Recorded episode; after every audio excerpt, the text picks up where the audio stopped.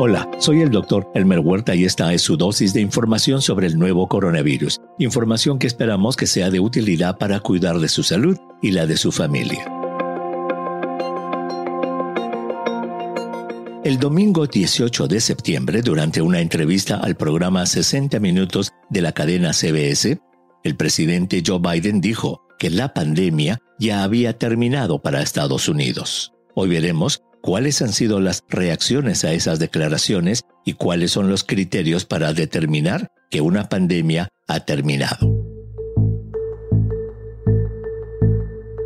En la mencionada entrevista, mientras caminaban por los salones de la Feria de Automóviles de Detroit, el periodista Scott Pelley le dice al presidente Biden, Señor presidente, esta es la primera feria de automóviles de Detroit en tres años. Mr. President, first Detroit Auto Show in three years. Yeah. ¿Ya la pandemia ha terminado? Is the pandemic over? Y Biden respondió, la pandemia ya ha terminado. Sin embargo, reconoció que todavía hay un problema con el COVID-19. Destacó que, si nos damos cuenta, nadie usa mascarillas y todos están en buenas formas. Y subrayó que las cosas están cambiando. Inmediatamente después, algunos expertos dijeron no estar de acuerdo con las declaraciones del presidente y que no podía darse por terminada una pandemia cuando se tienen más de 2 millones de casos en un mes. El número de muertos está entre 400 a 500 por día durante los últimos seis meses y que el porcentaje de vacunación de la población está lejos de ser el óptimo. Otros estudiosos mencionaron que la pandemia no podía darse por terminada cuando, durante la semana del 9 de septiembre, por ejemplo, el COVID-19 representaba la segunda causa de muerte después de muertes por enfermedades del corazón en Estados Unidos. También hay quienes agregaron que el hecho de que la gente no use mascarillas no indicaba necesariamente que la pandemia haya terminado y que esa observación podía ser una muestra del agotamiento de la población con las medidas de prevención. Sin embargo, hay expertos que argumentaron que el presidente Biden estaba en lo correcto, pues al haber dejado de alterar la vida cotidiana de las personas y tener a una gran proporción de la población vacunada, la pandemia ha terminado para la mayor parte del país, habiéndose llegado al final del estado de emergencia, dado que el COVID-19 se ha convertido en una enfermedad endémica. El hecho es que al no haber antecedentes recientes de otras pandemias, es imposible tener criterios claros que nos puedan guiar para declarar el final de una pandemia.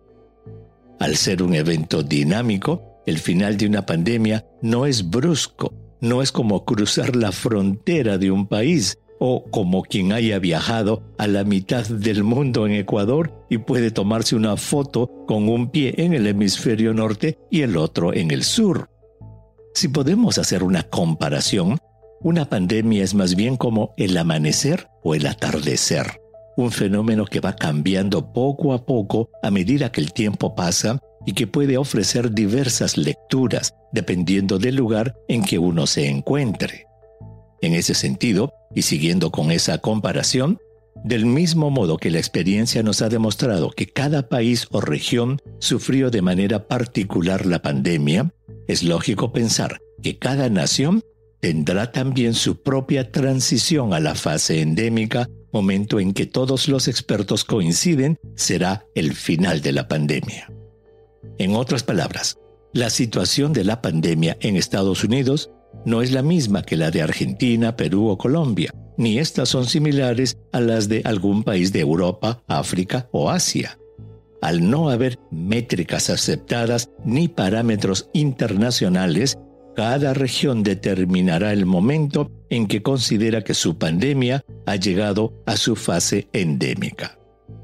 Al respecto, algunos dicen que una pandemia llega al final cuando cambia el comportamiento de la mayoría de la población, es decir, cuando la gente deja de cuidarse del contagio, cuando desobedece las medidas preventivas que disponen las autoridades sanitarias o cuando regresa a la vida que tenía antes de la pandemia.